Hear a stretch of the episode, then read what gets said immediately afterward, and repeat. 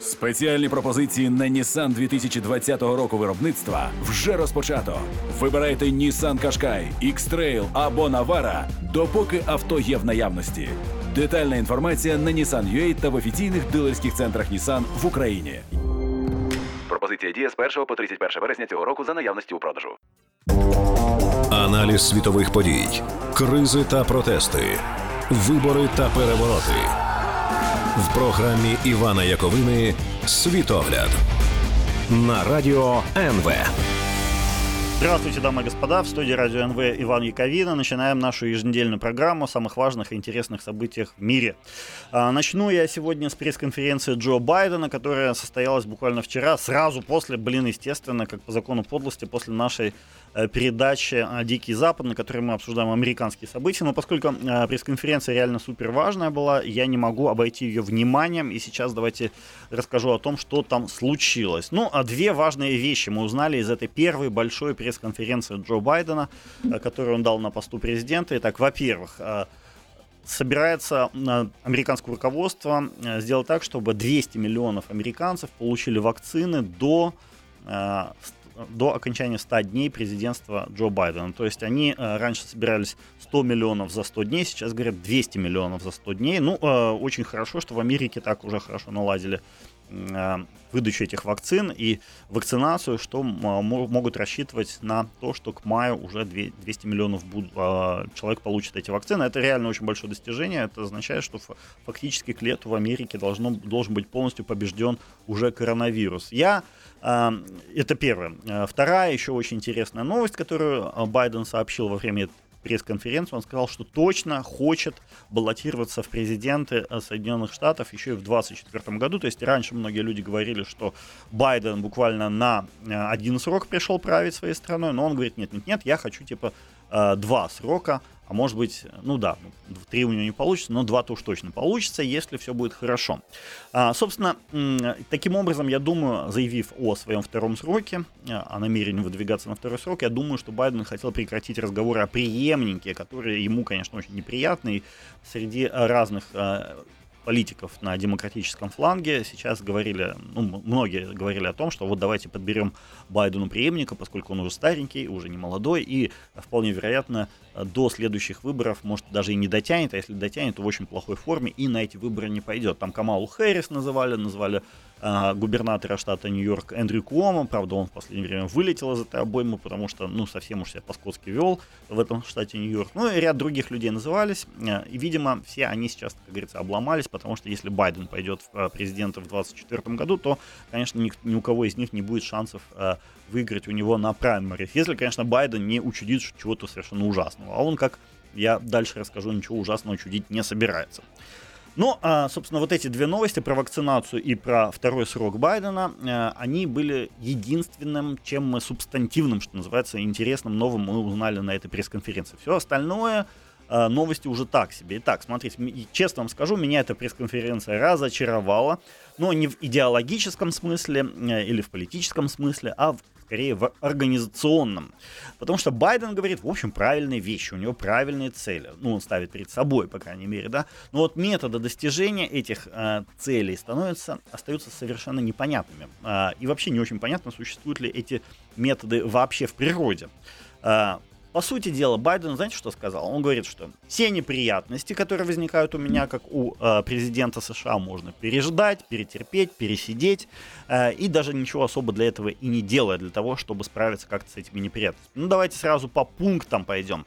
Есть такое э, правило в американском сенате, правило филибастера, оно означает, что э, все законы должны приниматься, все важные законы должны приниматься только э, при 60 голосах за. То есть 60 сенаторов должны проголосовать за. Поскольку Сенат сейчас разделен поровну, 50 республиканцев, 50 демократов, то 60 голосов не может набрать ни один закон серьезный. Из-за этого фактически законотворческая деятельность в американском парламенте просто остановлена. Она стоит, потому что ни один закон не может получить ни э, со стороны республиканцев, ни со стороны демократов э, искомы 60 э, голосов. Это, конечно, э, неприятная очень ситуация, и э, по сути она означает, что ну, президент не может никакие свои обещания выполнять. У Байдена спрашивают, ну что ж, что будем делать с этим филибастером? Будем его отменять или не будем? Это правило филибастера. Байден говорит, правило ужасное, это наследие там каких-то времен рабовладельческого чуть ли не строя, но а, что делать с этим правилом, я пока вам не скажу, я и сам пока не знаю. Ну, короче, правило нехорошее, надо бы от, от него избавляться, но как избавляться, я не знаю. И вообще, типа, не дергайте меня на эту тему. То есть, что непонятно, что он с этим собирается делать.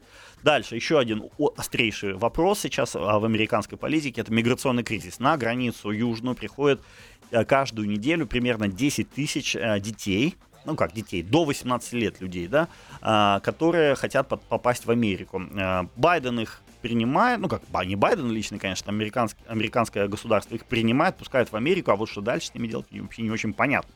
Потому что вы же поймите, 10 тысяч в неделю, это за пару месяцев там уже 100 тысяч этих человек, да. А, Байден говорит, что это не кризис, а просто неприемлемая ситуация. Но что такое неприемлемая ситуация, как не кризис? Вот, например, отвертка, которая из ноги торчит. Э, это кризис или неприемлемая ситуация? Мне кажется, это и то, и другое. Вот эти 10 тысяч детей прибывают на границу. А, причем их а, каждую неделю. Их привлекли туда а, слова Байдена о том, что он будет гуманнее и не станет держать этих детей в клетках и выкидывать их из Америки, как это делал в свое время Трамп. Ну отлично, а что же будет делать этот гуманист наш по фамилии Байден? Надо понимать, что дети, по словам самого Байдена, на 80% они не такие уж и дети, это парни, лет 16-17. Они выросли в трущобах какого-нибудь Сальвадора или Никарагуа, очень многие из них с богатым криминальным прошлым. То есть это совсем не какие-то там безобидные малыши с а, а, шариками надувными. Нет, это уже, в общем, такие маленькие мужчинки, у которых не всегда самые добрые помыслы. И каждую неделю прибывает на границу дивизия таких детишек. Вот куда их девать? Даже если у вас есть море денег – то непонятно, что с ними делать. Вот вы их пустили в страну, выпустили из клеток, в которых держал Трамп. А дальше что? Они же даже по-английски не говорят. Они, и работы для них нет, э, мест в домах нет, вообще ничего нет. Что с ними делать, абсолютно непонятно. Даже если у вас есть неограниченное количество денег. И вот Байден так и не объяснил, что он собирается делать, как он собирается решать этот вопрос. Вот что он еще не объяснил, э, что он еще не объяснил, давайте уже в следующей части расскажу. Аналіз світових подій, кризи та протести, вибори та перевороти в програмі Івана Яковини Світогляд на радіо НВ.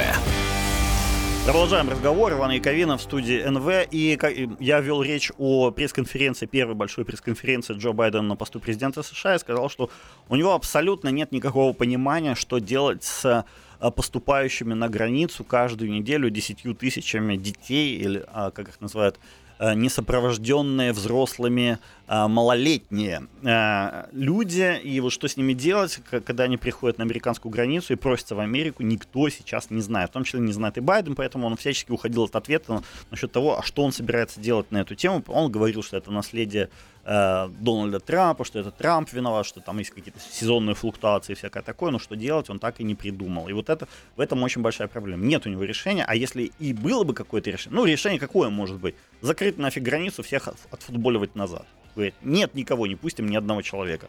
Вот это могло бы быть решением. Но в этом случае поднимутся на дыбы левые и скажут, как так, ты еще Гитлер хуже, чем Трамп. В общем, непонятно, что делать несчастному Байдену. Дальше. А, Афганистан. Еще одна тема очень важная, что делать с Афганистаном. Потому что э, Трамп, еще будучи президентом, договорился о том, что в мае оттуда уйдут американские войска, и власть может, э, то есть талибы как-то начнут э, делить власть с нынешним правительством Афганистана. Байден говорит, что нет, скорее всего, в мае никакие американские войска оттуда не уйдут, что он это соглашение, заключенное Трампом, соблюдать не будет. Соответственно, что это означает? Что войска останутся, а талибы перестанут верить э, американскому правительству на слово и вообще в любые договоренности, заключенные с американским правительством. Соответственно, война затянется черт знает насколько еще. При этом сам Байден, когда был вице-президентом США в 2012 году, говорил, что к 2014 году американские войска точно покинут Афганистан. Естественно, они его не покинули. Почему не покинули? Да потому что любой американский президент понимает, что если он выведет войска, то это будет означать поражение в самой долгой войне за всю историю Америки. Потому что как только оттуда уйдут американские войска, талибы сразу же захватят Кабул, перевешивают всех тех людей, кто поддерживал там американцев, устроят там адский террор, и вообще, э, ну, будет просто жесть, ад настоящий там развернется в этом Афганистане, оттуда побежит миллион миллиардов беженцев, в общем, ничего хорошего не будет. Поэтому американцы не могут уйти, ну и остаться там тоже не могут. Ни один президент, естественно, не хочет оттуда уходить, чтобы не, не войти в историю своей страны лузером, проигравшим эту войну. А, талибы это прекрасно понимают, потихонечку захватывают Афганистан по, по кусочку, кусочек за кусочком. В общем, а, чтобы там в Афганистане все стало вдруг окей, надо, конечно, его полностью оккупировать, ввести там полностью свои американские порядки, э, посадить там оккупационную администрацию, а не местных каких-нибудь этих э, чуваков. А, но никто на такое, конечно, никогда не пойдет, поэтому война проиграна, но, не, но признать это никто не может, не хочет. Э, поэтому я предполагаю, что война эта в Афганистане будет продолжаться вечно. Это выгодно, в конце концов, всем, и поставщикам оружия э, в Соединенных Штатах, и этим афганским э, марионеткам, то есть не марионеткам, местному правительству, так сказать. Это даже талибам выгодно, потому что талибы могут вечно находиться в положении такой как бы силы оппозиционной и ни за что не отвечать. В общем, вот это нынешнее кровотечение, вялотекущее в Афганистане, оно, конечно, выгодно всем, и я думаю, что Байден даже к концу своего второго срока не закончит эту войну. Но э, что он делал на этой пресс-конференции? Он уходил от прямых ответов, что он, что, когда он спрашивает, что он собирается делать с Афганистаном, он говорит, не, по сути дела, говорит, не знаю.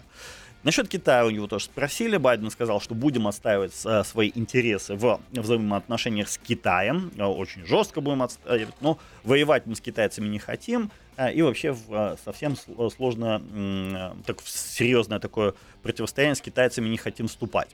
Ну что делать, если Китай этого хочет? Непонятно, потому что Китай не просто хочет, он будет. И по оценкам американских же генералов, в э, течение ближайших 7 лет э, Китай с очень высокой вероятностью решится, э, попытается, по крайней мере, захватить Тайвань, установить свой контроль над Тайванем, который Китай считает своей пропавшей, то есть не пропавшей, а своей отколовшейся провинцией. Из-за этого, скорее всего, придется принимать американцам в какой-то момент решение. Либо воевать, либо не воевать с Китаем. У Байдена спрашивают, что вы собираетесь делать. Байден говорит, не знаю, не, не понимаю, посмотрим, увидим дальше. А, то же самое, то есть, знаете, такая же ситуация была не так давно, когда Россия захватывала Крым, что делал Обама, тоже говорил, сидел, не знаю, не понимаю, не будем помогать, или будем помогать. Ну, в общем, Крым уплыл в результате, да, и Обама ничего не сделал. То есть он никак не помог Украине сохранить Крым. Вот а, сейчас, как я понимаю, очень многие боятся в Америке, что та же самая ситуация может произойти и с Тайванем и Китаем. Если а, Тайвань а, потеряет свою, так сказать, форм, неформальную, неофициальную независимость, то, конечно, это будет огромным фактором усиления Китая. После этого можно сказать, что Америка проиграет а, борьбу за мировое первенство, за мировое лидерство тем же самым китайцам. И на этом, в общем, история а, Америки как ведущей страны а, мира, всей нашей планеты закончится. И Байден, у Байдена, Байден задает вопрос, ну вот если вы столкнетесь с такой ситуацией, вам же надо будет принимать решение. Какое вы примете решение? Байден говорит, ну посмотрим, не знаю, я пока еще не решил. У меня еще будет время и так далее. Вот то же самое касается, кстати говоря, и санкций, э, которые э, Байден обещал ввести против Владимира Путина. А если вы помните, на той неделе Байден говорил, что на этой неделе будут введены санкции за вмешательство в выбор, выборы президента США 2020 года. Ну вот неделя уже заканчивается, а санкций все нет. Вот что, э, почему их нет, давайте уже в следующей части поговорим. Сейчас у нас короткая пауза. Аналіз світових подій, кризи та протести, вибори та перевороти в програмі Івана Яковини Світогляд на радио НВ. Продолжаем разговор. Говорим о пресс-конференции, большой пресс-конференции Джо Байдена в, э, в роли президента США. Это первая его большая пресс-конференция. Так, смотрите, ну я рассказал, что Байден, в общем, ни на один серьезный вопрос не ответил толком. Э, ничего интересного особого не сказал. Мне показалось, что вот он намеревается просто э, пересидеть и переждать все эти проблемы, которые на него одна за другой обрушиваются. Про оружия, про проблему отношений второй поправки США и э, свободной продажи оружия Байдена толком даже ничего не спросили. Про пандемию тоже его, в общем, ничего толком не спросили. расспрашивали в основном вот о, то, о тех о темах, которые я уже сказал раньше. Про Россию противостояние с Путиным тоже вопрос ему не был задан. Вообще для э, американцев, похоже, Восточная Европа превращается в такой медвежий угол, который никакого интереса у них больше не вызывает. Э, санкции, про которые я говорил, я ожидал, точнее, Байден так и не озвучил, хотя неделю назад обещал сделать это. Впрочем, у него еще, конечно, есть два дня, поэтому посмотрим, может быть, он еще эти санкции и озвучит. А, но вообще, честно вам скажу, что первая вот эта большая президентская конференция Байдена должна, по идее, была стать ярким событием таким в американской политике, лучом я бы сказал, мощного информационного прожектора, который обращен в будущее, она должна была, в общем, показать, куда идет Америка. Байден, как я думаю, он хотел намеревался, по крайней мере, сказать, мы планируем это, это и это, и давайте соберемся все вместе и пойдем вот к этим на намеченным мною цели. Но в реальности это оказалось э, пресс-конференция растянутым на час уходом от ответа на важные, в общем, вопросы. Байден дал понять, что его философия правления будет примерно такой. Давайте действовать осторожно, давайте не будем ничего менять, оставим все как есть, может быть, э, косметические какие-то изменения где-то проведем, и все. Будем надеяться, что все проблемы и неприятности сами собой как-то рассосутся и исчезнут. В общем, я понимаю, почему он именно так решил действовать, потому что э, в целом в Америке сейчас ситуация неплохая, экономика поднимается, причем быстро поднимается. Вакцинация проходит очень успешно. Э, скоро, как я сказал, они полностью победят ковидом в Америке. Э, если, конечно, ничего ужасного не случится, то э, Байден останется суперпопулярным человеком, суперпопулярным политиком и запросто переизберется на пост президента в 2024 году и, возможно, даже станет относительно успешным президентом. Но для этого нужно, чтобы все было тихо, спокойно, никаких серьезных конфликтов и потрясений нигде не возникало. Ни в мире, ни тем более в самой Америке. Собственно, поэтому, я думаю, он не хочет будоражить сейчас общество какими-то серьезными реформами, которые еще неизвестно, как закончатся, если их затеять сейчас. Стратегия, в общем, понятна, но есть в этой стратегии очень большая, на мой взгляд, проблема. Проблема заключается в том, что э, так могут себе вот ничего не трогать, ни к чему не прикасаться и между струйками идти, могут себе позволить э, работать руководители очень, знаете, только небольших и очень благополучных стран Европы, ну, либо африканские диктаторы, которые просто крепко держат за горло свое общество и могут на него там, ничего от этого общества не ждать и не бояться его. Американский президент не может себе позволить попросту плыть по течению и не принимать никаких важных решений. От Америки, в конце концов, зависит благополучие всего нашего мира, всей нашей планеты. Поэтому Байдену придется действовать. Если он откажется от активного лидерства во всяких мировых делах, если он откажется, извините, быть в каждой бочке затычкой, то Э, эту позицию, позицию лидера мирового, немедленно займет Китай, который об этом только и мечтает, вообще-то говоря. Я уже молчу о том, что всякие сатрапы, диктаторы по всему миру будут с огромным воодушевлением э, творить свои страшные дела, если в Америка нигде ни во что не будет вмешиваться. Вот тот же Путин, кстати, будет очень рад, если Байден э, все-таки забудет ввести санкции на этой неделе за вмешательство в американские выборы, которые, собственно, Байден обещал неделю назад. А, российское вмешательство, если Байден э, его никак не накажет, да, то будет после, этого российское вмешательство в американские выборы вообще всякие американские дела будет намного более активным. Если не наказать за это сейчас Путина, то он будет вмешиваться еще сто раз сильнее. В общем, а, если Байден сейчас действительно займет вот эту позицию ничего не делания, то нынешние проблемы никуда не уйдут. Они лишь со временем станут намного более масштабными. И э, кто бы ни пришел на смену Байдену, либо это сам Байден будет в 2024 году, либо кто-то другой, он столкнется с куда более серьезными неприятностями во главе американского государства, если Байден действительно сейчас откажется э, от каких-то решительных действий по преодолению тех проблем, действительно серьезных проблем, которые сейчас все серьезнее и серьезнее становятся перед американским обществом и вообще Америкой как страной в общемировом контексте. Так, ну что ж, давайте теперь перейдем потихонечку к Российской Федерации. Там Владимир Путин, по сути дела, принял решение физически устранить Алексея Навального, своего главного оппонента, которого он ненавидит, как мне кажется, сильнее всего на свете, сильнее всех людей за то, что Навальный, а, во-первых, претендует на его власть, а во-вторых, а, снял фильм о дворце гигантском и о любовницах российского президента. Состояние здоровья оппозиционера сейчас а, стало намного хуже. Его мучают постоянные боли в спине, отнимается нога, он не чувствует ногу свою, он едва ходить может. Скорее всего, это, я предполагаю, это либо ущемление, либо воспаление какого-то там нерва в спине. Мне уже присветили, что такое бывает, случается. А, никакое нормальное лечение Навальному не а, назначено. Ему иногда дают только обезболивающее. Врачей, врачей с воли независимых как бы медиков к нему не пускают. Более того, его постоянно сейчас пытают бессонницей. А, каждый час ночью его специально будет, чтобы он не мог нормально выспаться. Фактически человек не спал нормально уже два месяца. Это, на мой взгляд, очень тяжелая пытка. Пресс-секретарь при этом Владимира Путина Дмитрий Песков объявил, что он и Путин, они вдвоем прекрасно знают, что Навального постоянно пытают вот этой бессонницей и поддерживает эти пытки. Он говорит, что ничего страшного, это, говорит, дисциплина, это так и надо. А, то есть, в принципе, я думаю, в будущем а, а, Путина и Пескова можно будет судить как раз вот за то, что они фактически являются организаторами пыток. Скорее всего, Навального, ну, я думаю, что они, если они взяли курс на убийство Навального, то они могут его убить, если, конечно, только Запад не вмешается. И тут как раз могли бы пригодиться вот те самые американские санкции, которые Байден сейчас не вводит, да.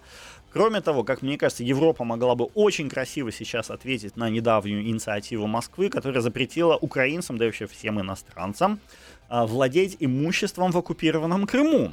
Если бы э, Европейский Союз, э, Великобритания, Швейцария, Америка тоже запретили бы россиянам владеть имуществом Э, недвижимым на своей территории, то есть домами, замками, виллами, квартирами и всем прочим, вот как сейчас россияне запретили украинцам, а, то в Москве, я думаю, поднялся бы, знаете, такой прям настоящий вой на болотах, и Путину пришлось бы немедленно отыгрывать назад это решение по Крыму.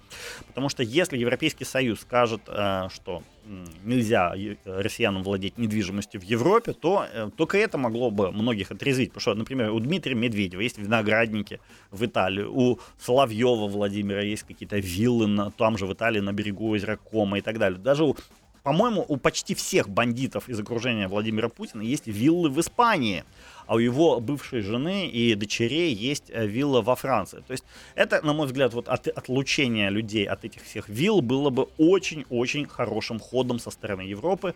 Но Европа на данный момент, к сожалению, пока молчит. Вот насчет Крыма и Навального есть еще одна очень важная, на мой взгляд, история, которую я расскажу уже в следующей части. Аналіз світових подій, кризи та протести, вибори та перевороти в програмі Івана Яковини Світогляд на радіо НВ. Продолжаем разговоры. Так, штаб Навального на этой неделе опубликовал карту организации полумиллионного, как они собираются сделать, протеста против Владимира Путина. Карта это не Россия, а мира, но Отметить свое участие на этой карте мира могут только те, кто собирается митинговать на подконтрольных России территориях, включая и оккупированный Крым. Проще говоря, штаб Навального сейчас предложил жителям Крыма подняться на борьбу против российского режима. Да? То есть по закону Крым, конечно, украинский, Поэтому у многих людей возник вопрос, насколько корректно штабу Навального призывать жителей украинского Крыма бороться против российского президента Путина. С одной стороны, конечно, без победы э, над Владимиром Путиным в этой борьбе, э, без победы в этой борьбе, Крым, конечно, точно останется под оккупацией. С другой стороны, выглядит это все равно не очень красиво.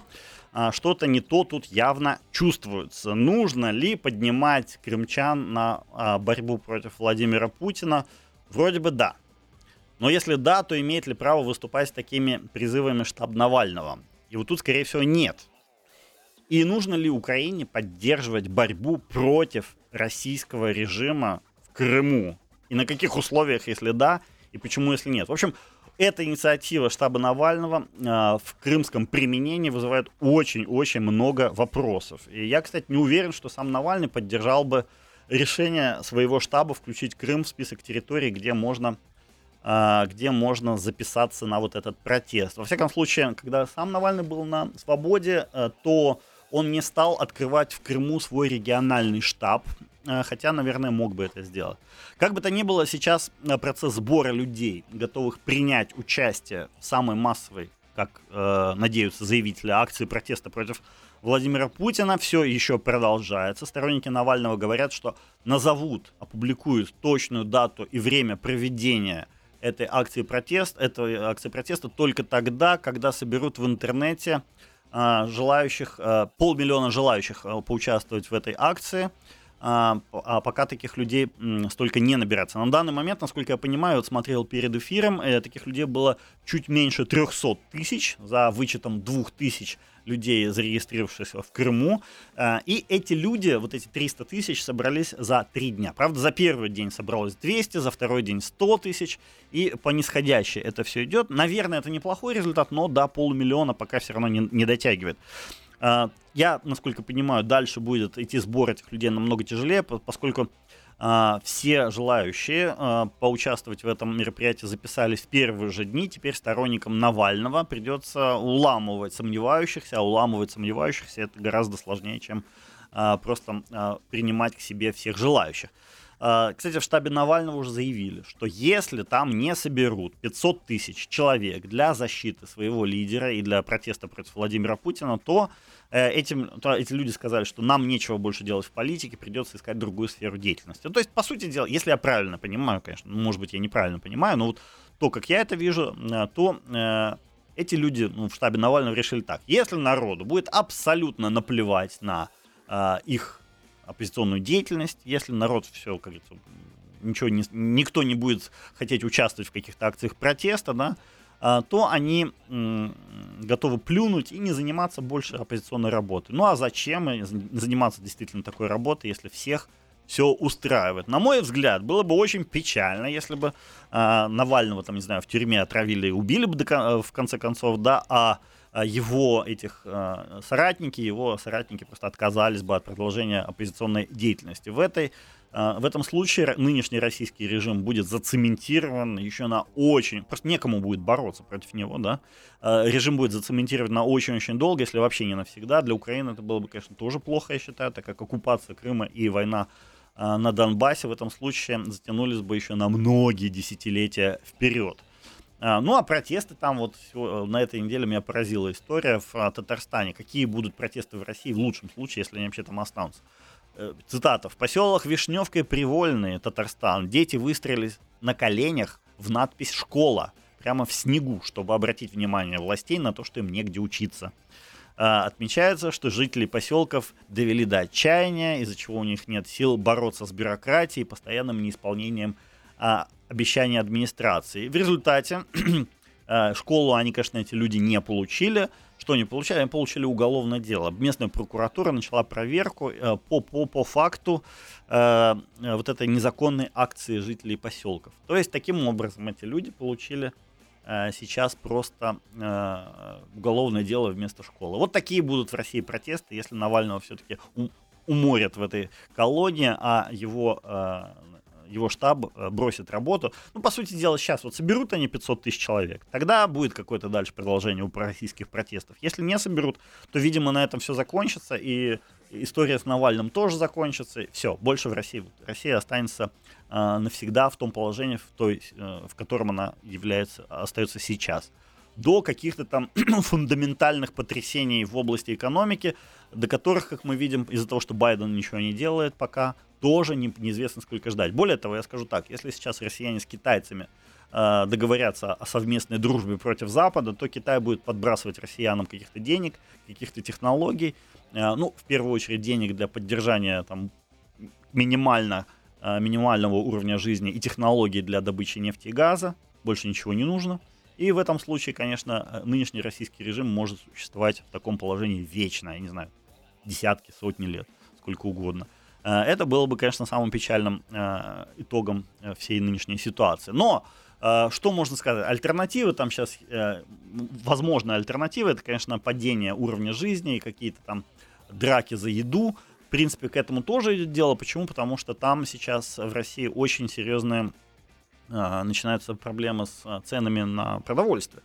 Правительство там уже фиксирует цены на масло подсолнечное, на сахар, на крупы, Э, на муку, на еще какие-то штуки, на картошку. И, по-моему, уже даже говорят о том, что необходимо фиксировать цены на одежду и на обувь, потому что это тоже э, из-за инфляции все очень быстро взлетает. Я думаю, что, знаете, если, конечно, с Навальным ничего не получится, есть такая опция, конечно, что,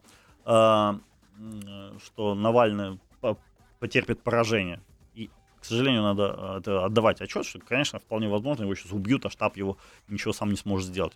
Ну вот в этом случае, конечно, единственная надежда на какие-то изменения в России останется только на то, что э, из-за своего э, своей некомпетентности режим Путина доведет ситуацию до, там, до полного коллапса и голода. Хотя, я думаю, они, конечно, ученые э, после 91 года, и до, такой, э, до такого положения страну уже не доведут. По крайней мере, китайцам этого не дадут сделать.